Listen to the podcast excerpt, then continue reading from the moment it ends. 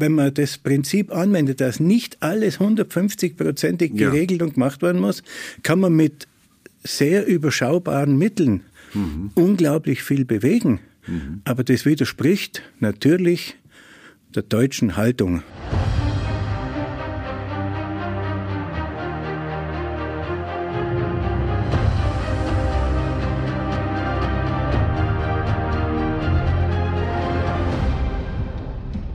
Hallo, hier ist der Terra X Podcast mit Harald Lesch. In dieser Reihe will ich mit den Machern und den Macherinnen in unserem Land sprechen. Was heißt das? Ich will mit Menschen sprechen, die unser Land oder übertragen den Maschinenraum Deutschland in vielerlei Hinsicht am Laufen halten. Menschen, die Probleme nicht nur sehen, sondern auch Lösungsmöglichkeiten dafür finden und diese dann auch umsetzen. Ein riesiges Problem, vor dem wir stehen, die Energiewende. Nicht erst der Krieg in der Ukraine hat uns gezeigt, wie wichtig es ist, dass wir vom Gas, der Kohle und dem Öl wegkommen. Bis 2030 sollen die Emissionen um 65 Prozent gegenüber 1990 sinken. Jeder Klimabericht klingt dramatischer. Uns läuft die Zeit davon. Und wir müssen schneller werden. Die Bundesregierung plant eine große Transformation in Deutschland. Um die Ziele zu erreichen, müssten wir zum Beispiel in den nächsten acht Jahren 16.000 zusätzliche Windräder bauen. Das ist ein riesiges Projekt, aber es kann funktionieren, wenn wir das gemeinschaftlich angehen. Und deswegen freue ich mich sehr, heute Arno Zengerle zu begrüßen. Er ist im besten Sinne des Wortes ein Macher, denn er hat das, was wir vorhaben, die Energiewende, nämlich schon geschafft, war zentraler Weichensteller für ein Energieprojekt, das seinesgleichen sucht. Zengerle hat aus einem kleinen Ort ein europäisches Vorführprojekt gemacht. Eine kleine Gemeinde im Allgäu, die sich schon vor mehr als zwei Jahrzehnten auf den Weg zur Klimaneutralität gemacht hat. Neun Windräder, eine Biogasanlage, Erdwärme, Photovoltaik. Wilpolsried hat alles und produziert achtmal so viel elektrische Energie, wie eigentlich benötigt. Dass wir uns in Deutschland oft selbst im Weg stehen, weiß jeder, der mal ein Haus gebaut hat oder sonst wie mit staatlichen Regulierungen Berührung hatte. Aber es kann auch anders gehen. Doch dann bleibt die Frage, Ausnahme oder Regel. Wie eng beides miteinander verflochten ist, darum geht's heute in unserem Podcast-Gespräch. Wir wollen heute herausfinden, warum machen es nicht alle so wie in Wilpolsried? Fehlt es an den Macherinnen und Machern vor Ort? Und wo verhindern Verordnung und Bürokratie, dass die Energiewende klappt? Über all das wollen wir sprechen. Sie sind 24 Jahre lang Bürgermeister in Wilpolsried gewesen. Sie waren vorher schon zwölf Jahre im Gemeinderat. Sie sind Verwaltungswirt, sind noch 64 und sind einer der Visionäre, die aus Wilpolsried eine der großartigsten Energiegemeinden Europas gemacht haben. Wilpolsried hat Preise bekommen, europäische Preise mit der größten, europaweit höchsten Punktzahl für den European Energy Award. Sie haben den Solar Award bekommen. Sie haben ja alles Mögliche gemacht, aber wie fängt sowas an, so ein Unternehmen wie Wilpotsried zu einem sieben, sieben oder achtmal mehr Stromproduzenten zu machen, als es verbraucht? Es war damals die Überlegung, die Idee, wie kann man regionale Kreisläufe aufbauen, Wirtschaftskreisläufe. Ähm, Beispiel war für uns, was in Österreich, in der Schweiz, in Südtirol abläuft mit einer Dorfentwicklung bei der man die Energie aus, zum Beispiel aus heimischen Hölzern abdeckt, die Wärmeenergie. Vom Strom war damals noch gar nicht so richtig die Rede. Das war, danach kam einfach eine Entwicklung, die übrigens ähm, auch ganz stark natürlich beeinflusst war durch das Stromeinspeisegesetz von 1990. Mhm das ja übrigens von zwei bayerischen Abgeordneten äh, initiiert worden ist. Es war ein Grüner und ein Schwarzer. Aha. Die haben miteinander damals diesen Gesetzentwurf ausgearbeitet. Kann man alles noch schön in Wikipedia nachlesen. und es war für den damaligen Umweltminister gar nicht so einfach. Äh, natürlich, wenn zwei Leute aus den unterschiedlichsten, damals wirklich total konträren Parteien das miteinander austüfteln, dass das dann Gesetz worden ist. Ja, aber das äh, Stromeinspeisegesetz hat natürlich sehr viel bewirkt. Für alle, die jetzt nicht genau wissen, was das Stromeinspeisegesetz von 1990 ist. Das war wirklich ein Meilenstein in der deutschen Energiepolitik, weil zum ersten Mal Privatleute, die zum Beispiel eine Photovoltaikanlage aufstellen wollten, ihren Strom verkaufen konnten. Die Stromversorger wurden verpflichtet, diesen Strom abzunehmen und auch zu vergüten. Und das hat den Stein ins Rollen gebracht. Auch in Wilpolsried. Ich muss euch hier gleich mal warnen, unser Gast Arno Zengele ist ein sehr bescheidener Mann. In unserem Gespräch tut er so, als wäre das alles keine große Sache gewesen. Aber ich sage euch was. Das ist es. Es ist eine große Sache. Stellen wir uns mal kurz vor, wir stehen vor dem Dorfeingang von Wilpolsried. Was sehen wir? Horizont sind neun Windräder. Allein die erzeugen 32.000 Megawattstunden im Jahr. Damit kann man knapp 7000 Einfamilienhäuser versorgen. Und da in Wilpolsried nur ca. 2500 Menschen leben, lässt sich mit der überschüssigen Energie auch gut Geld verdienen. Auf den meisten Dächern ist Photovoltaik und hinten am Dorfrand steht eine Biogasanlage. Dann sind da aber noch die Dinge, die man nicht sieht. Zum Beispiel wird jedes Gemeindegebäude mit Biomasse beheizt oder die Erdwärmepumpen die Wärme förmlich aus dem Boden ziehen, statt auf Gas setzen zu müssen. Kurz, was hier in Wilpolsried passiert ist, ist kein kleines Energieprojekt. Das ist eine Dorftransformation, die ihresgleichen sucht. Wie haben die das geschafft? Ein Teil der Antwort, indem sie die Leute vor Ort mit, das klingt jetzt komisch im Allgäu, ins Boot geholt haben. Doch tatsächlich. Bürgerbeteiligung. Das ist das Zauberbad. 98 sind wir der Gemeinderat und die Verwaltung sind, äh, haben uns zurückgezogen für ein Klausurwochenende in die Schul und äh, Schule für Dorf- und Landentwicklung nach mhm. Tierhaupten. Und da haben wir uns Gedanken gemacht, äh, wie soll sich unser Dorf entwickeln, wie soll es eigentlich im Jahr 2020 ausschauen. Ist das jetzt mal unter uns, ist das normal, dass, eine Gemeinde, dass ein Gemeinderat sich zurückzieht und sich überlegt, wie soll sich unser, unser Dorf entwickeln in den nächsten 20 Jahren? Damals war es nicht normal. Ja. Mittlerweile machen das auch äh, viele andere Gemeinden, ja. das ist auch gut so. Äh, weil man natürlich bei der Gelegenheit auch merkt, gleich wer von welcher Partei oder Wählergruppe kommt, ja. dass sie eigentlich alle das Ziel haben, dass sich die Gemeinde positiv entwickeln soll. Ja. Es war, war wichtig, dass man miteinander das entwickelt hat und was wir, äh, was wir an diesem Wochenende gesehen und gelernt haben, dass wir 20 Leute, also äh, Gemeinderat und Verwaltung, eigentlich zu wenige sind, um ja. dieses zu entwickeln. Und dann haben wir uns überlegt, ja, wir brauchen möglichst viel Bürger dazu, haben dann eine groß angelegte Bürgerumfrage gemacht. Mhm. Ich war ein bisschen skeptisch, ob die Inhalte dieser Bürgerumfrage eigentlich von jedem richtig verstanden werden. Sie sind in Ihrem Fach, Herr Lösch, Sie sind Insider in Physik und in allen möglichen Wissenschaften. Wir sind halt äh, bei Kommunalpolitik Insider. Insider. Na klar. Also was, was wir meinen, muss ja nicht jeder Bürger gleich verstehen. Ja.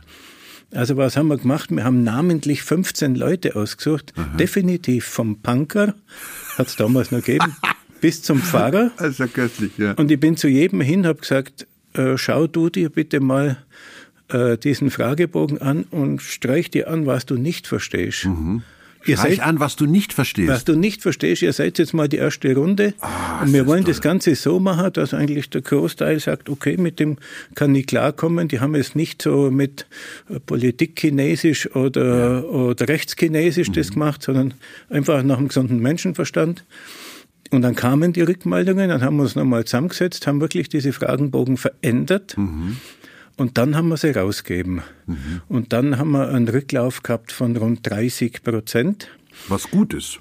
Ich war zutiefst enttäuscht. Aber das ist prima, würde ich sagen. Ja, ja das Büro, das uns da ein bisschen begleitet ja. hat, die haben auch gesagt, das ist doch gut. Ja. Also die haben gesagt, es ist gut, ich war zutiefst enttäuscht. Mhm. Und dann hat es ja einen Ortsrahmenplan gegeben, wo all diese Wünsche verortet worden sind. Wo soll der Dorfsaal hin? Wo soll die Turnhalle hin? Wo soll das passieren, das passieren, das passieren?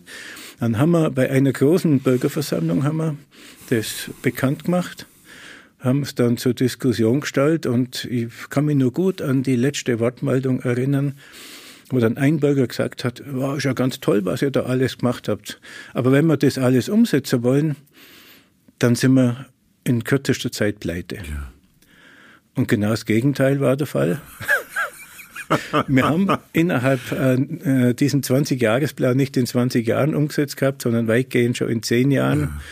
Ja. und äh, waren finanziell sehr gut dagestanden. Ah, und da hat die Windkraft, und das ist jetzt das Phänomen, 92 Prozent Zustimmung gehabt. Mhm. Wahnsinn. Und das ist das, äh, warum wir nie ein Problem gehabt haben ja. mit Widerständen, ja. mit, mit Gegnerschaft oder so. Klar sind nicht alle der Meinung, dass Windräder schön sind. Mhm. Müssen sie auch nicht. Mhm. Mir muss das Auto vom Nachbarn auch nicht gefallen. Ja. Das gehört dazu, das ist eben seine eigene Meinung. Aber wenn halt erstmal so ein starker Rückhalt in der Bürgerschaft da ist und dann im Gemeinderat die Dinge nahezu alle einstimmig beschlossen worden sind, ja, wo soll dann das Problem sein? Also ich muss, wenn ich Ihnen so zuhöre, mir lief es immer, ich dachte, Mann, das ist ja ein toller Ort, das ist ja großartig. Äh, schon alleine mal die Vorstellung, dass eine Gemeindeverwaltung und der Gemeinderat sagt, so, jetzt ziehen wir uns mal ein paar Tage zurück, jetzt überlegen wir uns mal, wo wollen wir eigentlich hin. Dann haben wir unsere Wünsche formuliert, ungefähr mal so eine Vorstellung. Jetzt fragen wir mal nach, was will der Bürger und die Bürgerin. Und dann auch noch so eine Vorumfrage zu machen, ob denn die Fragebögen, die man da in Zukunft verschicken will, auch noch, das ist genial, was sie, was sie da erzählt. Das ist ja großartig. Ich kann alle nur ermuntern, ähm, das in ihren, in ihren Gemeinden auch zu machen, weil vor allen Dingen auch zu gucken, verstehen die Leute überhaupt, wonach gefragt wird? Oder verstehen sie es nicht? Das finde ich schon mal meine Hochachtung, meinen allergrößten Respekt davor. Und 92 Prozent Zustimmung, ich bin mir gar nicht sicher, ehrlich gesagt, ob die Zustimmung bei in vielen, vielen Gemeinden, die Windräder bauen können, nicht tatsächlich auch so hoch wäre, nur diejenigen, die dagegen sind, sind natürlich in einem Ausmaß laut dagegen, dass oft die sogenannte schweigende Mehrheit, die heißt ja schweigende Mehrheit, weil sie eben schweigt auch, äh, oft gar nicht in, in Anführungsstrichen zu Worte kommt und das, äh, das entsprechend abzufragen, ähm, ist natürlich auch nicht so einfach, aber äh, also das finde ich erstmal sehr bemerkenswert. Wir haben übrigens tatsächlich auch gefragt, wie finden die Bürger von Wilpolsried die lokale Energiewende? Und äh, was ist dabei rausgekommen? Ich finde es natürlich toll, also dass so ein kleiner Ort so innovativ ist, sagen wir mal so. Nee, also kann man stolz sein, dass man in so einem Ort lebt. Sie sind da nicht dabei, äh, haben nicht investiert in Windkraft oder... Ich bin auch nicht von hier. Sie sind ja nicht von ich hier. Bin ne? Ach so, aber wie finden, also sind Sie ein bisschen neidisch? Ja, auf jeden Fall bin ich neidisch, neidisch sozusagen, weil ich finde es gut, wenn die da was machen. Ja, also ich wäre froh, wenn das in Leutkirch sozusagen auch so gemacht würde. Nee, das ist schon vorbildlich, vor allem wenn es nur zweieinhalbtausend Einwohner gibt. Aber da ist, wie gesagt, der Bürgermeister, Gemeinderat sind da innovativ. Und Was ich mich ja schon die ganze Zeit frage, warum denken Sie, hat das in Wildpolsried geklappt und woanders nicht? Ja, weil der Herr Zengele diese Vision hatte und die in die Tat umgesetzt hat. Der war halt auf einem vorreitenden Ast und dann hat es funktioniert, was er sich in den Kopf gesetzt hat. Ich meine, wenn, wenn einer aus Leutkirch sagt, ja, ich, ich fände das großartig, wenn das, wenn das bei uns auch so passieren würde. Ich habe echt ein Problem damit, dass man so wenig darüber spricht. Der Grundgedanke, sich als Gemeinde zusammenzusetzen und sich gemeinsam zu überlegen, wo wollen wir eigentlich hin? Und das dann so so konsequent durchzuziehen, diese, diese Erfahrung des gemeinsamen Erfolges, des großen, langjährigen gemeinsamen Erfolges, das ist ja in der Kommunalpolitik nicht so oft da. Ne? Aber es hat auch vieles leichter gemacht. Ja. Das wird immer unterschätzt. Ja. Äh, wenn ich denke, damals, wie wir das, äh, dieses Thema Bürgerbeteiligung gestartet haben, habe ich von einigen Nachbarkollegen gehört, wie kannst du sowas machen? Ja. Du gibst ja deine eigene Gestaltungsfähigkeit, im Negativen würde man sagen, ja. Macht, ja. aus der Hand. Ja. Und ich musste ihnen dann erklären, genau das Gegenteil ist der Fall. Weil wenn ich ein Ergebnis habe, ja. aus einer Umfrage auch, nicht, es ist ja nicht alles mit ja. 92 Prozent ja. gewesen, aber mit einer hohen äh, Zustimmung. Bürgerzustimmung und dann dazu eine Bürgerversammlung, habe einen großen Arbeitskreis, Wissen Sie, was dann das Ergebnis war? Ich habe ja dann hinterher keine Ewigkeitsdiskussionen mehr zu führen. Ja. Und was war das Ergebnis? Wir haben dieses Riesenprogramm gehabt und ich konnte immer dann, ohne dass es zuerst einer Diskussion im Gemeinderat bedurfte, ja. wenn ich gemerkt habe, man hat ja sein Netzwerk, ja, für das gibt's ja. EU-Gelder, für das gibt's bayerische, für das gibt's deutsche. Ich konnte ja sofort zuschlagen. Was haben denn die anderen machen müssen, wenn sie so eine Idee gehabt Ach, haben?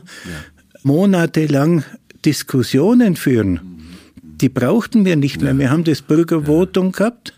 Wir haben den einstimmigen Gemeinderatsbeschluss gehabt. Dieses Ergebnis muss umgesetzt werden. Und damit war doch, waren doch alle Grundlagen geschaffen. Das, Ja. ich sah es immer als Erster am Trog.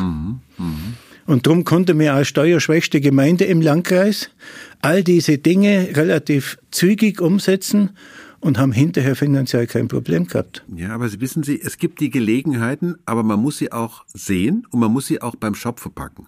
Es gibt viele, viele Gelegenheiten, die dadurch, dass man sich nicht entscheidet, an einem vorbeiziehen, man noch nicht mal mitkriegt, dass es sie überhaupt gibt. Aber wenn, wenn jemand so aktiviert ist, dass er den Kairos, diesen Moment des Augenblicks, wo man sagt, der hat vorne, der Kairos ist der griechische Gott der Zeit, einer. Das gibt den Kronos, das ist der, der die ganze Zeit fließt, immer gleichmäßig. Und dann gibt's den Gott des Augenblicks, der hat vorne einen Schopf und hinten ist er kahl. Nämlich, wenn man zu spät ist, dann verpasst man den richtigen Moment. da geht's ja? schon los bei mir. Ja. Dann machen Sie mit mir nicht zu reden. Und, und dass, da- dass Sie das und Ihr Gemeinderat immer wieder Gelegenheiten beim Schopf gepackt hat, das ist dann irgendwann auch kein Zufall mehr, sondern die Bedingungen sind dann so, die sich natürlich auch immer wieder weiter verstärken und alles, was ich ja nur erhoffe, ist, dass durch so ein Gespräch möglichst viele Leute beginnen, mal vielleicht eine erste Gelegenheit beim Schopf zu packen und festzustellen, ach, das geht ja, und vielleicht das nächste Mal wieder mitkriegen, da gibt's eine Gelegenheit beim Schopf, weil ich glaube, ganz wie Sie auch, dass nämlich dieser Kronos, dieser Plangott, ja, der da also da, diese Planzeit da hinten, dass das nicht funktioniert, sondern dass vieles vor Ort, weil die Bedingungen eben überall nicht gleich sind, weil die, und dass man flexibel sein muss und anpassungsfähig, dass das wichtige Nachrichten sind, weil viele Leute vielleicht hinter ihrem eigenen oder in ihrem eigenen Idealismus und Perfektionismus schon fast ersaufen und dass man in solchen Situationen, wo es darum geht, was Neues anzupacken, eben Mut braucht, Vertrauen und auch Selbstbewusstsein und ähm, sich dann da eben daran wagt und dann klappt's auch. Und ich glaube, dass das in Wilpolsried ja offenbar, wenn man die Umfrage hört, auch von den äh, von den Bewohnerinnen und Bewohnern dort auch so wahrgenommen wird, dass sie stolz darauf sind, dass da was gemacht worden ist aus all dem heraus, was sie da angefangen haben. Also ich finde es großartig, Herr Zengerle. Okay, die Wilpolsrieder Bürgerinnen und Bürger haben also 1998 beschlossen, so soll unser Dorf im Jahr 2020 aussehen. Sie haben ein ambitioniertes Ziel definiert. Jetzt ist es aber eine Sache, ein Ziel zu definieren, das kennen wir ja von den Neujahrsvorsätzen, und eine andere, es auch wirklich zu machen. Und deshalb wollte ich von Arno Zengele wissen, was braucht es vor Ort, damit das wirklich klappt? Aber trotzdem ist ja in Wilpolsried was ganz Besonderes passiert. Wenn eine Gemeinde sieben bis achtmal mehr elektrische Energie bereitstellt, als sie selbst verbraucht, da müssen ja Anlagen gebaut werden. Da müssen auch Leute da sein, die entsprechend Geld investieren. Äh, und zwar nicht nur investieren als äh, sozusagen Hobby, sondern auch richtig da rein investieren, um damit Geld zu verdienen. Was, wie, wie, wie äh, können Sie mal erzählen, wie ist denn so der, der Gang der Handlung gewesen in den letzten 25, 30 Jahren in Wilpolsried? Wie wird man zu so einer Energiegemeinde wie die Ihre? Da spielen natürlich viele Faktoren mit rein. Da spielt natürlich ein möglicher Ertrag, äh, ein möglicher Gewinn mit rein. Da spielen aber auch Überzeugungen mit rein. Und da spielt mit rein, ob man die richtigen Protagonisten vor Ort hat. Weil äh, einfaches Beispiel, der Wendelin Einsiedler plant wieder ein Windrad zu bauen oder zwei, braucht dafür nach ähm, heutiger Zeit ungefähr 10 Millionen, davon ein Drittel Eigenkapital. Woher? Woher? Ja. Und wie das Ganze angegangen ist. Ich weiß nicht, ob Sie zu diesem Zeitpunkt, wenn der Wendeling gekommen wäre und gesagt hätte, äh, Leute, ich brauche da ähm, unterm Strich vielleicht drei, vier Millionen Euro, gebt mir bitte eure Ersparnisse. Also Meier, du hast 100.000 und äh, Huber, du hast vielleicht 50.000 und du hast das. Gebt mir diese Ersparnisse und ich investiere sie in die Windkraft. Mit dem, mit dem Risiko des Totalausfalls. Des Totalausfalles. Ja, äh, wissen Sie, da braucht, da braucht das Ganze dann schon einen Protagonisten, in den vertraut wird. Und das Vertrauen war so groß bei dieser ersten Infoversammlung, dass die Leute, die einzige Frage am Schluss war, ja, äh, Wendelin, äh, an wen und wann müssen wir das Geld abliefern? Wohin muss ich überweisen? Ja, Wann war das das da erste wusste Mal? man ja nicht, äh, gibt es überhaupt eine Rendite, wie hoch ist sie? Man konnte vielleicht was ahnen, aber wir haben ja keinerlei Erfahrungen gehabt. Man hat zwar auch gewusst, der Wind könnte an diesem Standort okay sein, aber dann dieser Einstieg zum sagen, okay, wir packen das. Und alle, die da waren, sagen, okay, passt, äh, du nimm unser Geld. Und nach drei Tagen war das Kapital gezeichnet. Äh, das ist schon eine besondere Leistung und hängt natürlich mit dieser Person Wendelin Einsiedler zusammen, mit dem Vertrauen. Das äh, war damals, war ist unser Kirchenpfleger, war 18 Jahre CSU-Ortsvorsitzender, seine Familie bewirtschaftet seit Hunderten von Jahren einen Bauernhof, er ist aktiv im Ort. Also man hat einfach Vertrauen in so einen Mann. Wendelin Einsiedler. Mit diesem Mann haben wir uns vor Ort in Wilpotsried verabredet. Der Bauer hat all die Investoren zusammengetrommelt und betreibt die Wilpolsrieder Anlagen. Unsere Reporterin Tatjana Tamerus trifft ihn dort, wo die Wilpolsrieder Energie auch entsteht, im Kuhstall. Hallo, Sie sind der Einsiedler. Mit Hallo. So, machen wir so, genau. Ja, freut mich, dass es geklappt hat. Das sind alles Ihre Kühe hier. Keine Sch tragen auch bei zur Stromerzeugung. Kacke, was hinten rauskommt, Ja. Strom. Die Kacke gibt Strom. Das ist natürlich cool. Kuhgülle sagt man bei uns, Harnkot-Harngemisch. Und das ist ein wichtiger Nährstoffträger für die Bakterien, die in der Biogasanlage laufen, äh, arbeitet. Die verarbeitet das weiter zu Methan. Das Methan nutzen wir unter der Gashaube, was Sie da sehen. Das sind alle voll Methangas. Und wir äh, nutzen auch die Abwärme. Die Hälfte der Energie geht in Strom, die andere Hälfte geht in Abwärme. Und so nutzen wir, wir heizen in Wilpolsried das ganze Wärmenetz. Und somit sparen wir in Wilpolsried allein schon durch diese Biogasanlage eine Million Liter Heizöl ein. Also was mich von Anfang an fasziniert hat, das waren die Anfänge der Windkraftnutzung. Dass man aus dem Wind, der kostenlos kommt, der jeder ohne Transport kommt, dass man den zu elektrischer Energie umwandeln kann. Das hat mich fasziniert. Und so habe ich damals schon das Messer angefangen, recherchieren angefangen, wo im Allgäu wohl gute Windstandorte wären. Sie haben diese Windräder gebaut oder zumindest das Projekt organisiert und geleitet. Also wie, also quasi wie, wie muss ich mir das vorstellen? Haben Sie da eine Firma oder Äh, was habe ich denn? Zwölf Firmen. Zwölf Firmen? Ja, wo jeder die Kommandiste in einer eigenen Firma drin. Jedes Windrad, jeder Bau, jedes Bauobjekt gründet immer eine eigene Firma, weil ja da verschiedene Leute wieder dazustoßen und die Geldgeber sind.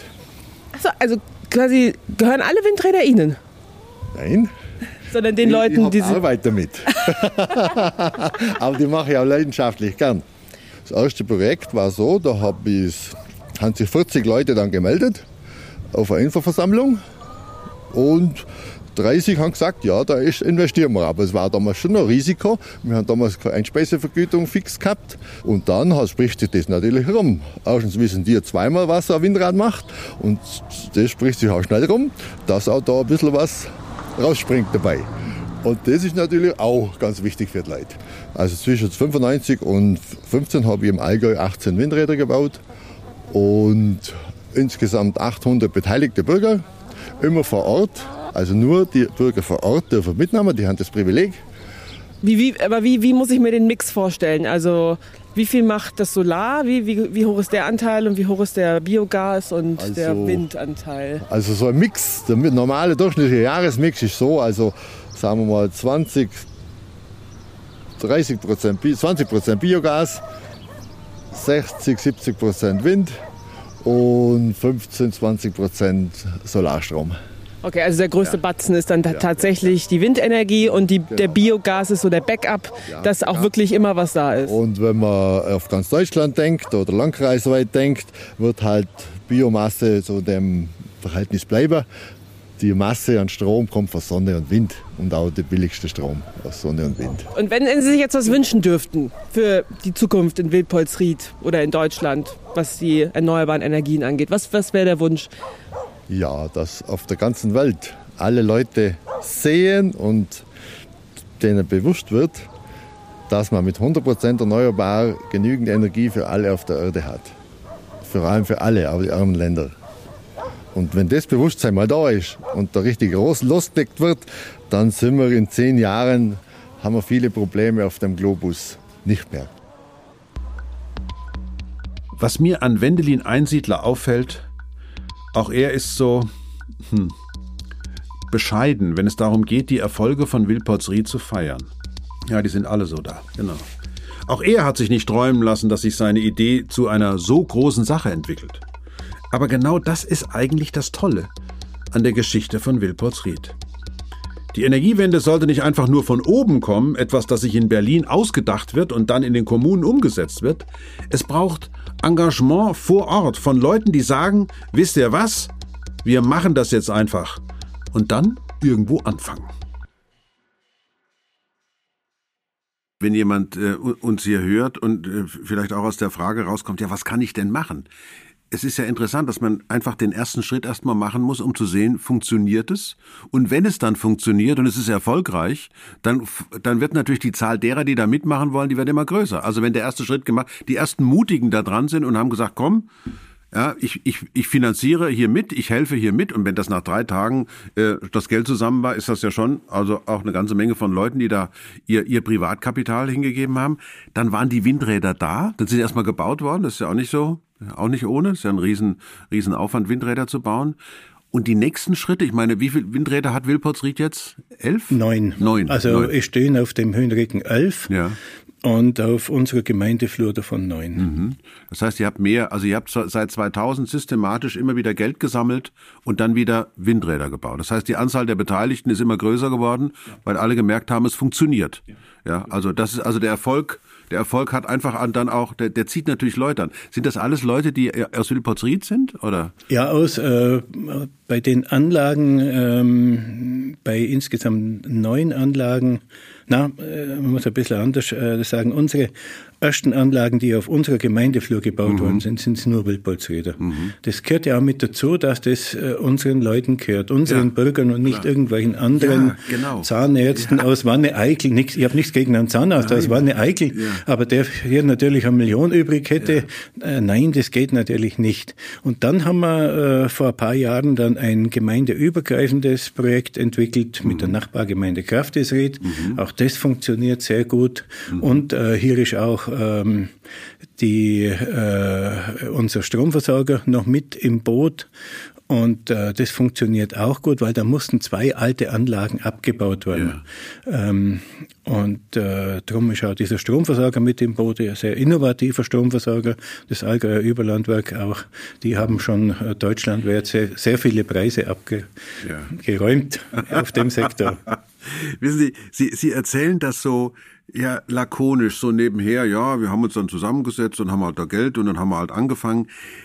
Irgendwie klingt das doch irgendwie, also für mich klingt das alles sehr wunderbar. Wenn man sich anschaut, welche großen Schwierigkeiten Deutschland hat, wenn es darum geht, diese Transformation, das sind ja alles auch so Worte. Ja, Klimaneutralität, Sie haben es gesagt, kanntet ihr damals nicht. Heute geht es um Transformation, also die große Veränderung hin zu den erneuerbaren Energien. Ihr habt, ihr habt es einfach gemacht und dann stellt man fest, es funktioniert und ihr habt heute ein Blockheizkraftwerk, ihr habt heute Kraft-Wärme-Kopplung, ihr habt eure kommunalen Dächer in Wilpotsried, die sind alle mit, mit Photovoltaik. Eigentlich, wenn man, wenn man wissen will, wie Deutschland aussehen muss, um in die Erneuerbaren zu kommen, dann macht man einfach einen Schnappschuss von Wilpotsried und so, so, so müsste es eigentlich überall aussehen. Und da, da ist ja, da, das ist ja toll. Ich meine, wenn Sie, wenn Sie sagen, lokal, also regional bleiben, wir haben nur, äh, wir, wir lassen den, den, die Erträge natürlich in, in der, äh, im Ort. Das heißt, wir, wir wollen keine anonymen Investoren haben, die irgendwie von außen dann da reingreifen, das Geld dann runternehmen. Das sind ja alles Zauberworte, von denen Sie da sprechen, wo man heute sagen würde, genau so muss man es machen. Wie, wie, wie war denn die Resonanz, wie war denn die Reaktion auf, auf, die, auf den Erfolg von Wilpotsried? Ich glaube nicht, dass das Zauberworte waren. Das ist schon klassisch schwäbisches Vorgehen. Wir, wir sind ja im Regierungsbezirk Schwaben. Äh, und da zählt vielleicht ein Friedrich Wilhelm Raiffeisen noch deutlich mehr, mhm, mhm, als wir ähm, die Kollegialität zwischen einem Schröder und einem Putin. Ja, also ähm, bei uns wird schon mehr wie die schwäbische Hausfrau gerechnet. Ja. Äh, obwohl man natürlich ähm, ein gewisses Risiko gegangen ist. Aber wissen Sie, nachdem die ersten zwei Anlagen ja, optimal gelaufen sind, nachdem mhm. unsere Dorfheizung, die auf, äh, Biogas und, äh, und Holz beruht, mhm. nachdem die Wärmepreise auch gebracht hat, ja. äh, wo, wo der Nachbar, der mit Öl heizt, einfach nicht mithalten konnte, wo ja. er sieht, er ist schlechter dran wie der ja, andere genau, Nachbar. Das muss man ja auch immer sehen, genau. In dem Moment hat sich das Ganze natürlich ähm, ja noch, noch viel schneller entwickelt weil dann natürlich auch der klassisch schwäbische Trieb kommt. Mhm. Ja, wenn ich es noch günstiger kriegen kann oder wenn ich damit Geld verdienen kann, äh, ja, dann bin ich doch dabei. Ja. Ich sage immer, äh, wenn ich vor Ort sehe, was mein Geld erwirtschaftet, ob ich jetzt die Windkraftanlagen sehe oder was bei der Pelletsheizung mal im Winter Wasserdampf sichtbar ist, dann ist es doch viel besser, als wenn ich irgendwelche Schiffsbeteiligungen in Singapur habe. Na ja, klar. Da sehe ich doch ja, nichts. Na klar, ja. Und, Und ich das weiß ist halt schon mal, was sie das- mit dem Geld tatsächlich machen, ja. Ja, und, da, und das ist schon ein bisschen so der schwäbische Einschlag. Ja. Das ist typisch schwäbisch. Mit diesem schwäbischen Geschäftssinn hat es Wilpolsried weit gebracht. Früher war Wilpolsried die finanzschwächste Gemeinde im Kreis. Heute ist das anders. Die Gewerbesteuer ist natürlich ein Faktor, aber auch die Einkommensteuer spielt eine Rolle, denn davon bekommen die Gemeinden ja auch 15 Prozent.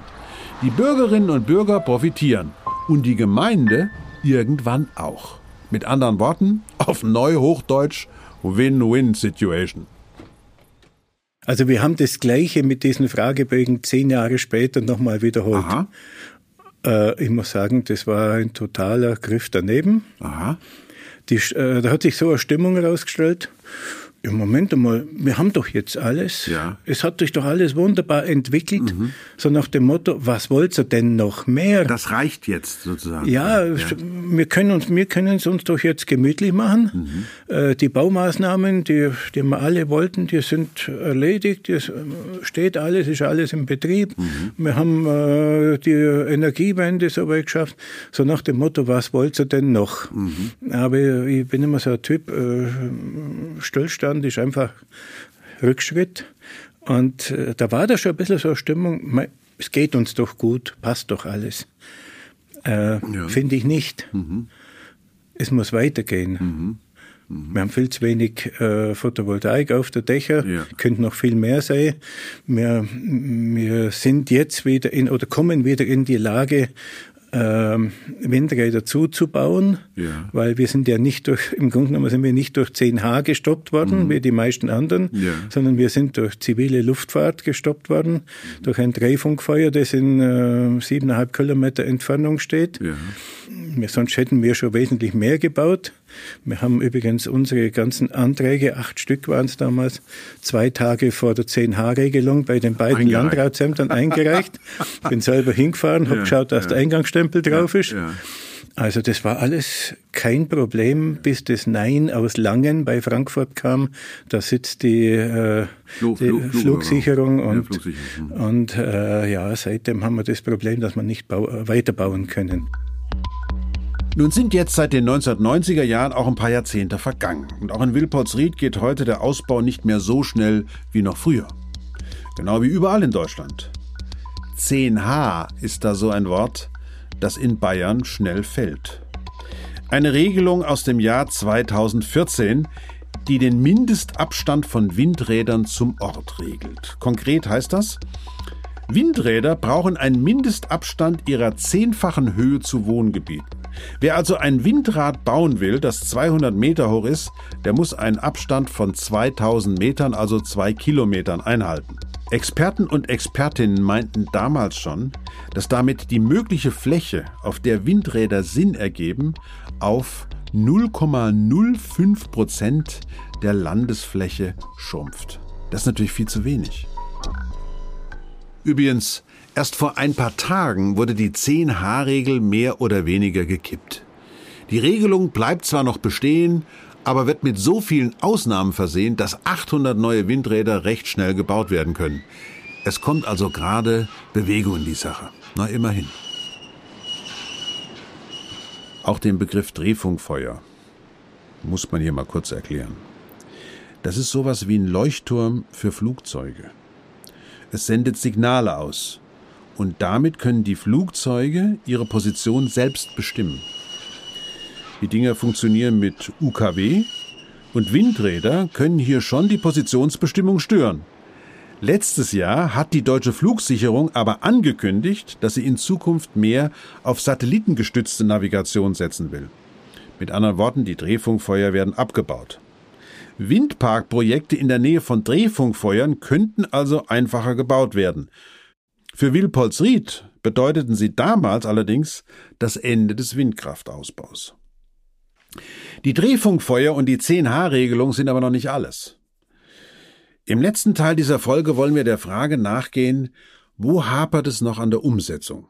Sie müssen ja für, bald für jede Fledermaus, für jeden Vogel müssen Sie ja Gutachten machen. Mhm. Das kostet ja alles wahnsinnig Zeit und was noch viel schlimmer ist, es kostet das alles Geld. einen Haufen Geld. Geld ja. Das heißt, Sie sind mit einem Riesenbetrag in Vorleistung, mhm.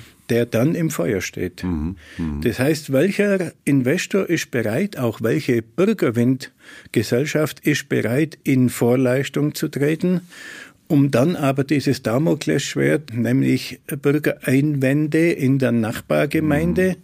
in so einem Fall noch Investoren zu finden, ist nicht ganz einfach. Mhm. Mhm. Ich verstehe es auch nicht, warum gerade Baden-Württemberg, die das 10H nicht haben, dass die beim Ausbau fast so schlecht sind wie Bayern. Ja. Ich verstehe es nicht, warum es da nicht geht. Mhm. Muss da, äh, muss in Bayern verstehe ich es. Naturschutz spielt eine wichtige Rolle. Also ich weiß nicht, fast zwei Drittel aller aller Gerichtsverfahren gegen Windräder kommen ja von Naturschutzverbänden, von, von, von gerichtlichen Einsprüchen und so weiter. Aber das ist natürlich für die Energiewende und auch für die, sagen wir mal, für die Stimmung in der Bevölkerung, wenn man sich das mal überlegt, natürlich ein Riesenproblem. Da ist ein Momentum da, also die Dinge anzutreiben, ein Impuls da, um Windräder zu bauen und alle sind ganz begeistert und äh, die Windsituation stimmt und so weiter. Und dann kommt irgendwann der klare Cut, nee, wir haben hier aber noch die rechtsstaatlichen Mittel, auf die wir ja auf der einen Seite auch alle sehr stolz sind und die, wo wir froh sind, dass man sich wehren kann. Auf der anderen Seite natürlich bei so einer, bei so einer Maßnahme ja wirklich das absolute Ende bedeutet. Was würden Sie denn vorschlagen, wie man das heute, wie man das heute besser machen kann? Also von der, von der Perspektive des Praktikers aus. Also wenn Sie stolz sind auf diese rechtsstaatlichen Mittel, dann muss ich Ihnen sagen, ich bin's nicht. Mhm. Wenn ich die Fülle dieser rechtsstaatlichen Mittel sehe, ja. aus meiner Sicht äh, müssten diese rechtsstaatlichen Mittel mal wieder auf das notwendige Maß Aha. zurückgeschnitten werden. Ja. Äh, natürlich braucht jeder Bürger seinen Rechtsschutz. Ja. Aber, aber bei uns äh, hat sich das so entwickelt, übrigens typisch deutsch entwickelt. Alles muss 150-prozentig geregelt sein. Ja. Ein Franzose, ein Italiener würde das, glaube ich, ganz anders sehen. Aber diese Art äh, des Rechtsschutzes äh, bringt uns in eine Situation, wir sehen es ja jetzt, leider durch diesen verheerenden Krieg, äh, wo halt dann irgendwo nichts mehr geht. Das ja. ist ja nicht nur, wenn es um die Windräder geht. Mhm. Bauen Sie heute mal eine Straße, mhm. äh, die einfach sinnvoll ist, dass die Infrastruktur da ist für einen Betrieb. Machen Sie ein, ein Gewerbegebiet, machen Sie ein mhm. Wohngebiet. Ich komme heute mal aus der Kommunalpolitik. Ja. Dann werden Sie sehen, zu welchem Wahnsinn die Vielfalt der Einspruchsmöglichkeiten und dann der Klagemöglichkeiten führt. Ich glaube, andere westliche Demokratien, die schon lange vor uns die Demokratie erfunden haben, wir sind ja nicht die Erfinder, die sehen das ein bisschen anders und da funktioniert es ja auch wir sollten uns doch nicht anmaßen, die besten Demokraten dieser Welt zu ja, sein. Bei, bei Rechtsschutz geht es ja nicht notwendigerweise um Demokratie. Demokratie ist ja, dass eben das Volk bestimmt, wer regiert. Beim Recht hat man ja eher das Gefühl, das hat sich auch verselbstständigt und ja, immer weiter und genau. weiter und noch detailreicher.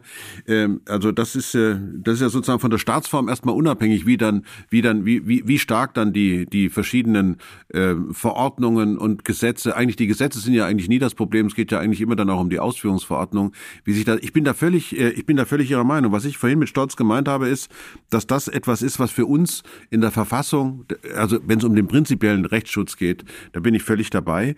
Äh, und wenn man sich jetzt mal, nehmen wir mal an, wir, wir würden uns äh, vor 100 Jahren große, große Baumaßnahmen, Infrastrukturen, Eisenbahn, Autobahnen, alle möglichen Leitungssysteme, die wir in Deutschland haben, die Stromleitung, undenkbar. das wäre völlig undenkbar. Undenkbar. Ja? Es wär, würde überhaupt nicht funktionieren. Ich glaube, das ist ein wichtiger Appell, ähm, dass man mal dran denkt, wie soll denn so eine große Transformation eigentlich, also wenn wir jetzt mal Wilpolsried Hochskal nehmen, wie soll das überhaupt funktionieren, äh, wenn wir uns dabei ständig sozusagen selber ins Knie schießen? Das funktioniert ja gar nicht. Wen müsste man denn jetzt befragen oder wen müsste man denn anschieben, um sowas zu verändern? Denn Bürokratieabbau haben wir ja wirklich noch nie richtig hingekriegt. Das wäre ja eine Zäsur in der deutschen, auch im deutschen Verwaltungsdasein, wenn auf einmal weniger, weniger Regeln da wären und weniger Einschränkungen da wären. Was, wer, wer wäre denn dafür zuständig?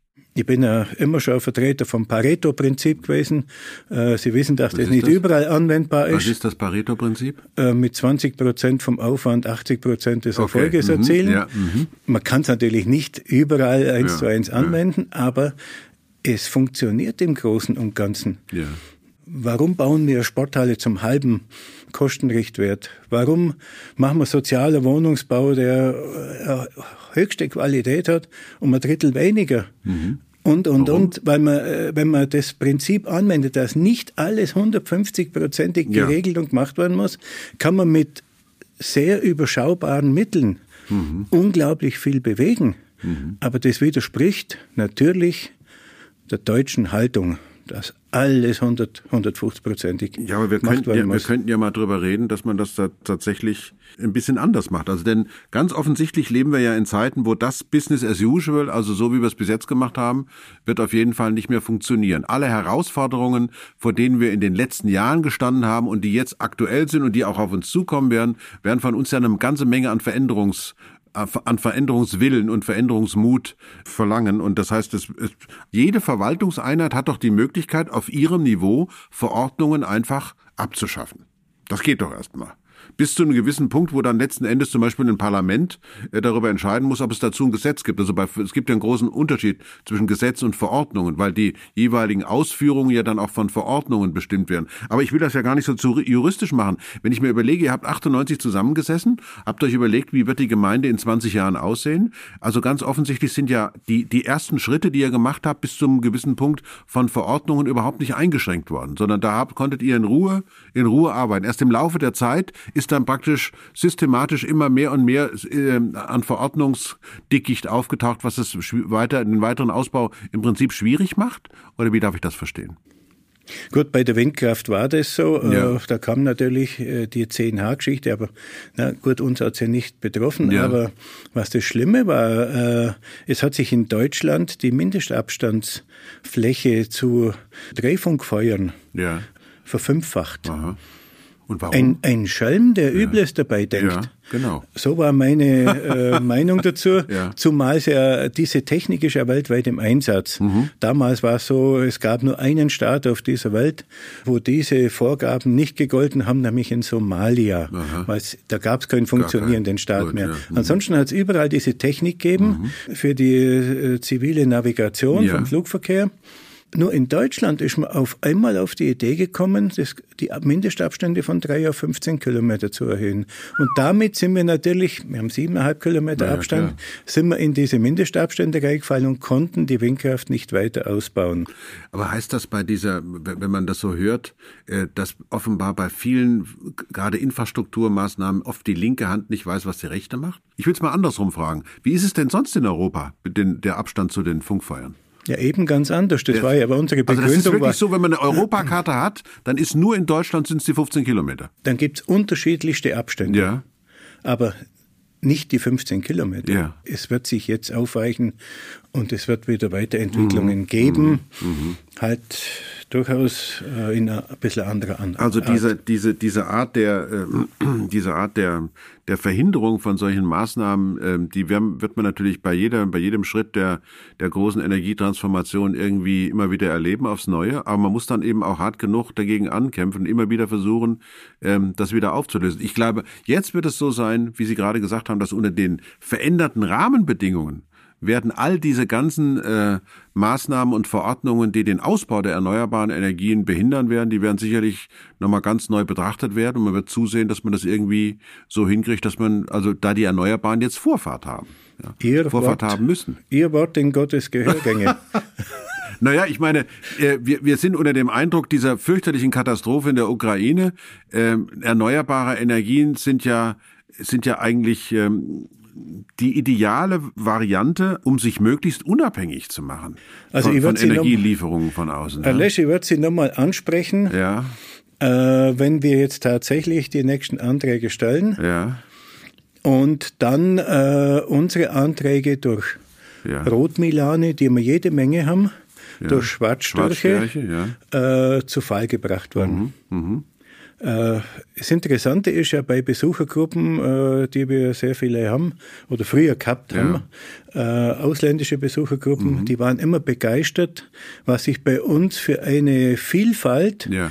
an äh, in einem Wald an Fauna und Flora entwickelt Ja, hat. Wir haben ja. also Pflanzen durch, natürlich durch den Kieswegebau, Ja. äh, Magerstandorte, die vorher im Wald nicht waren, Pflanzenentwicklung, die fantastisch Mhm. ist. Wir haben, bei uns haben sich Rotmilane, Schwarzstörche angesiedelt, die vorher nicht waren. Und die finden Sie auch nicht geschreddert irgendwo im Ja, Wald. klar. Mhm. Äh, wird dann immer unsere Gegend gehalten, ja, die hat in der Nacht schon der Fuchs geholt. Mhm. Natürlich auch ein Blödsinn, aber sei es wie es will. Also wir, wir haben diese Population jetzt da in einem Umfang und da wird uns das wahrscheinlich die Weiterentwicklung zunichte machen. Weil so viele da sind. Weil, der- der- Ja, viel- ja. Wir haben, äh, wenn, es, wenn, Sie haben vorher das Thema mal Artenschutz angesprochen. Ja, Äh, wenn von einer Art so viele Exemplare, Exemplare vor Ort da sind, mitten im Windkraftgebiet, ja. dann ist es doch ein Zeichen, dass es auch für die Arten erstmal kein Problem ist. Im Rechtlichen wird uns das das Ganze zu Fall bringen. Mhm. Und darum sage ich, ich erzähle Ihnen das dann wieder mal, wenn es es zu Fall gebracht hat. Ja. Wenn Sie jetzt so optimistisch sind und sagen, das wird uns in Zukunft nicht mehr aufhalten, da bin ich sehr, sehr skeptisch. Mhm. Weil da spielt dann äh, EU-Recht mit rein. Mhm. So sehr ich dem Herrn Habeck vergönne, also, dass er das rechtlich alles hinbringt, aber bei der nächsten Klage Ja. wird es dann in Richtung EU-Recht gehen. Und dann schauen wir mal, wo wir hinkommen. Das EU-Recht ist ja nicht von sich aus entstanden. Ja. Äh, wir wissen doch alle, wie diese Wege gehen, woher diese Dinge kommen. Die sind doch der Großteil, Entschuldigung von diesem Blödsinn, ist doch aus Deutschland Richtung EU erst mal gegangen und ist dann zu EU EU-Recht geworden. Und jetzt kämpfen wir mit dem ganzen Thema und bringen nichts mehr auf die Reihe. Es sind doch nicht Italiener oder Franzosen Ja, oder sonst ja, wer schuld ja. an dieser Situation. Da haben wir Deutsche schon ganz gewaltigen Anteil an dieser sogenannten Schuld, dass wir jetzt dieses Recht haben. Ja, das ist aber auch eine Frage eben dann der tatsächlichen politischen Auseinandersetzung. Das muss man, äh, für mich ist es einfach so, dass viele von den Dingen, womit wir uns tagtäglich rumschlagen, wenn wir was machen wollen, einfach überhaupt nicht bekannt sind. Das erfährt man erst dann, wenn man sich einer Sache nähert, wenn man sich einem Thema nähert, dann erfährt man erst, ach du lieber Gott, da gibt's schon für Gerichtsverfahren, da gibt's schon Gerichtsurteile, die sind aber noch, noch nicht rechtskräftig, weil die nächste Instanz, äh, äh, die steht noch aus und so weiter. Vieles von dem, was wir in dem Maschinenraum Deutschland, was da so alles abläuft, kriegen wir ja gar nicht mit, weil natürlich ein großer Teil der Bevölkerung, eigentlich der größte Teil, was, es wird ja alles geliefert.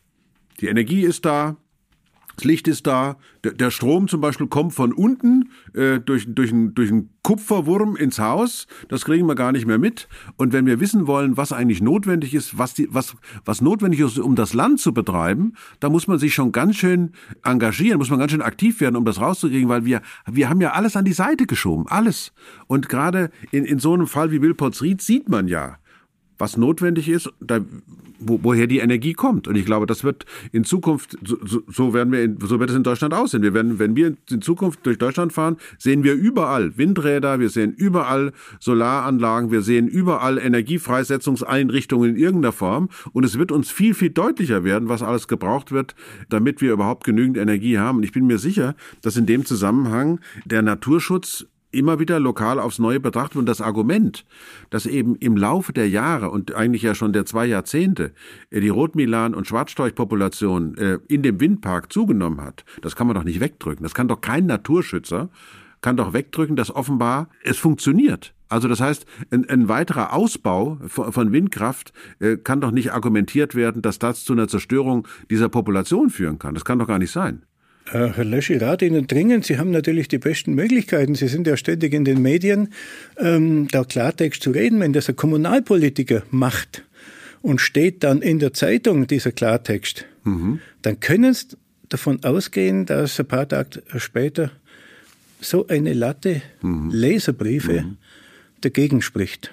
Was wir alles für böse Leute sind Ja, äh, und sind gegen den Frosch, gegen den Rotmilan, Ja, gegen ja, alles Mögliche. ja, ja.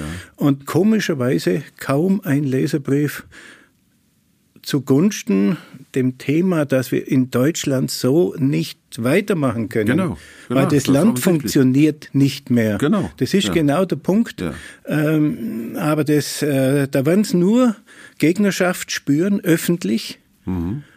Die schweigende Mehrheit, die werden es nicht hören. Ja, aber die, das ist genau, das ist genau mein, mein, mein, auch mein Problem, dass man unter anderem vielleicht auch durch unser Gespräch Leute wieder dazu bringt, sich aktiv einzumischen und genau diesen ganzen Beschwerdeführern, diesen ständigen Bedenkenträgern gegen die Erneuerbaren, den Ausbau der Erneuerbaren immer wieder was entgegenzuhalten. Das ist die einzige Möglichkeit, die wir haben. Also ich meine, diese ganze rechtliche Absicherung, von dem wir vorhin gesprochen haben, hat ja was damit zu tun, dass irgendjemand irgendjemandem nicht traut und das muss dann vor Gericht geklärt werden. Und je genauer Excel-Tabellen oder sonst irgendwas gemacht werden, je genauer Richtlinien festgelegt werden, je fester das gemacht wird, umso größer wird ja das Misstrauen, ob das auch eingehalten wird. Und also insofern ist das ja, was Sie sagen, ja wirklich auch ein, auch ein Plädoyer dafür, dass gerade überschaubare, überschaubare Gemeinden, wo jeder jeden kennt und dann eben auch weiß, mit wem man es zu tun hat, ähm, dass das ja eigentlich die, die Zelle wäre, wie man aus der heraus äh, eine Energietransformation in Deutschland am schnellsten möglich wäre. Also sozusagen kleine Einheiten Wilpolsried zu haben, äh, von der Größe Wilpolsried zu haben, das wäre, und das aufzubauen, das zusammenzubauen. Was glauben Sie, wird das, wäre das ein Weg hin zu einer schnellen Transformation? Ich meine, also ich, ich glaube nicht, dass das in, in großen Einheiten wirklich mhm, äh, nur in kleinen gut dann. geht. Mhm. Und äh, Sie können als äh, gewählter Mandatsträger alles mit einem Wort kaputt machen. Und das mhm. werden Sie immer wieder in der Zeitung lesen aus Sitzungen. Und das hört sich wahnsinnig toll beim Bürger an. Weil wenn irgendein Gemeinderat gleich von welcher Partei eine gute Idee hat mhm. und der von der anderen Fraktion sagt, wir brauchen zuerst ein Gesamtkonzept. okay. Dann kann ich Ihnen gleich sagen, das Ganze geht ja, in die Hose. Ja, genau. Wir haben kein Gesamtkonzept mhm. gehabt. Wir haben unser, äh, unser Ziel gehabt bis 2020, aber dass wir in der Planung alles konzeptionell gemacht haben, hat überhaupt nicht stattgefunden. Bei uns, wenn ein Gemeinderat eine Idee gehabt hat oder ein Bürger hat mhm. die Idee in den Gemeinderat reingebracht, dann hat man darüber gesprochen und wenn man entschieden hat, dann ist es am nächsten Tag losgegangen. Ja, ja. Ob das in irgendein Gesamtkonzept reinpasst oder nicht, wir ja. waren halt überzeugt, das bringt das und das für die Allgemeinheit oder für, was weiß ich, für die mhm. Wärmeabnehmer oder für irgendjemand. Und dann machen wir's. Aber Gesamtkonzept haben wir in dem Sinn nie gehabt. Da ja. läuft es dann in größeren Einheiten so ab, dass dann ein Planungsbüro beauftragt wird. Mhm. Das dann, ich sage jetzt einfach eine Zahl für dieses Gesamtkonzept, das ist dann so ein dicker Schmöker, 100.000 Euro genau, nimmt. Ja. Und dann wird das an die Fraktionen verteilt, wenn es nach einem Jahr einmal entstanden ist. Und dann diskutieren die das aus und dann gibt's eine Sitzung dazu. Mhm. Und äh, dann streitet man sich über das und nach der dritten Sitzung gestritten sagt man, okay, jetzt stellen wir das erstmal zurück, dann verschwindet das in der Schublade und es wird nichts gemacht. Mhm. Also immer die Ohren mhm. auf, wenn irgendjemand das, das Wort, Wort Gesamtkonzept, Gesamtkonzept, sagt, dann, dann wird schwierig, dann ja. geht's, dann geht's in ja. Toast. Das ist, das ist auch, genau, ja, stimme ich Ihnen völlig zu. Gesamtkonzept, das klingt nach Masterplan. Äh, was Sie, was Sie da sagen, ist ja, eigentlich auch ein Plädoyer für, für Selbstorganisation. Also die Evolution, wenn ich das mal so als Naturwissenschaftler sagen darf, die funktioniert, funktioniert nämlich auch ohne Gesamtkonzept. Ja, das ist ein örtliches, lokales Agieren. Wie reagiere ich auf die Herausforderungen, äh, die da an mich gestellt werden? Und dann wird eben was gemacht und wird geguckt. Wenn es funktioniert, funktioniert es. Und wenn nicht, wird was Neues ausprobiert. Aber dieses Ausprobieren braucht natürlich Mut. Also mal abgesehen davon, dass natürlich auch das Geld dafür da sein muss. Es braucht Mut, es braucht die richtigen Leute mit dem richtigen Mut und dann passiert was und das, das Tolle ist ja, ich will das jetzt nicht überhöhen, aber als, als Philosoph würde ich sagen, dadurch, dass was passiert, passiert ja was. Also die Welt verändert sich ja dadurch, dass das auf, auf einmal was passiert ist, wo alle vorher noch gesagt haben oder viele gesagt haben, ich weiß nicht, äh, ob ich da überhaupt mitmache und auf einmal ist es positiv, dann hat das ja eine Rückwirkung und heute würde man ja sagen, jetzt, also wir können ja eigentlich erwarten, dass unter dem Eindruck der Ereignisse eigentlich die Bedingungen wieder sich noch deutlich verbessern müssten für, für Gemeinden, weil der Ausbau der erneuerbaren Energien ist sozusagen beschlossene Sache. Wir wollen raus aus der Abhängigkeit von den fossilen Ressourcen, so schnell wie möglich, sowohl aus Klimaschutzgründen, inzwischen aus, auch aus Sicherheitsgründen. Das heißt, es gibt eigentlich überhaupt keinen Grund mehr, jetzt noch irgendwie ähm, eine, ein großes Fass aufzumachen, um sich dagegen zu wehren. Also eigentlich müssten doch jetzt alle Beteiligten, die für solche Infrastrukturveränderungsmaßnahmen zuständig sind, sich so wie Sie 1998 zurückziehen sagen, okay, was können wir machen, was können wir jetzt tun? Äh, und dann müssen wir vor allen Dingen auch gucken, was für einen Erfolg haben die Maßnahmen, welche, was hat nicht so gut geklappt, um mit einer neuen Idee, wie Sie gesagt haben, ähm, dann immer weiterzugehen. Das wäre schon eine Perspektive, die ähm, funktionieren könnte, gerade weil jetzt die Bedingungen sich auch verändert haben. Ich glaube auch nicht, dass der Staat äh, sehr viel machen muss, mhm. um diese Einspeisevergütungen dramatisch zu erhöhen, mhm. weil Sie sind ja mittlerweile marktfähig. Ja. Wenn Sie heute ja. Strom aus PV erzeugen, aus Wind sowieso, äh, der Windstrom wird ja sowieso schon äh, auf dem, auf dem freien Markt ja. Äh, verkauft, weil er deutlich mehr bringt als wir übers mhm. EEG. Also die Bedingungen haben sich zum Teil verschlechtert, aber zum anderen Teil natürlich auch verbessert. Mhm. Wenn man das alles berücksichtigt, meine ich, ähm, wir brauchen nur noch den Startschuss, okay. dass diese Fesseln mal wegfallen alles, gut. alles andere ist, ist doch wirtschaftlich machbar. Jawohl, jawohl, jawohl. Wir können doch jetzt ja. schon deutlich äh, günstiger Strom erzeugen, als ah. wir in England in Sellafield ja. einmal der Atomstrom kosten wird. Dramatisch günstiger. Ja, natürlich, klar. Äh, die Rahmenbedingungen passen doch im Großen und Ganzen. Man ja. muss vielleicht an der Stellschraube mal drehen, an der anderen, aber im Großen und Ganzen passen sie doch. Jetzt müssen wir also, das Rechtliche in den Griff kriegen, Natur, Naturschutz in den Griff kriegen und dann loslegen. Ja. Aber doch habe ich eben meine Bedenken, dass das so einfach machbar ist. Aber dem habe ich nichts hinzuzufügen. Loslegen und machen, das scheint mir genau das zu sein, was wir dringend machen müssen. Ich danke Ihnen sehr. Vielen, vielen Dank. Und ich finde ja, Wilpotsried sollte jeden Abend kurz vor den Nachrichten immer so mal als markantes Paradebeispiel, wie man es machen kann, gezeigt werden. Mir wird viel zu selten darüber gesprochen, was in Deutschland alles funktioniert. Und so der Fall Wilpotsried hat funktioniert. Dank Ihnen und dank dieser großartigen Gemeinde. Vielen, vielen Dank. Danke für das Gespräch. War ein Vergnügen. Toll.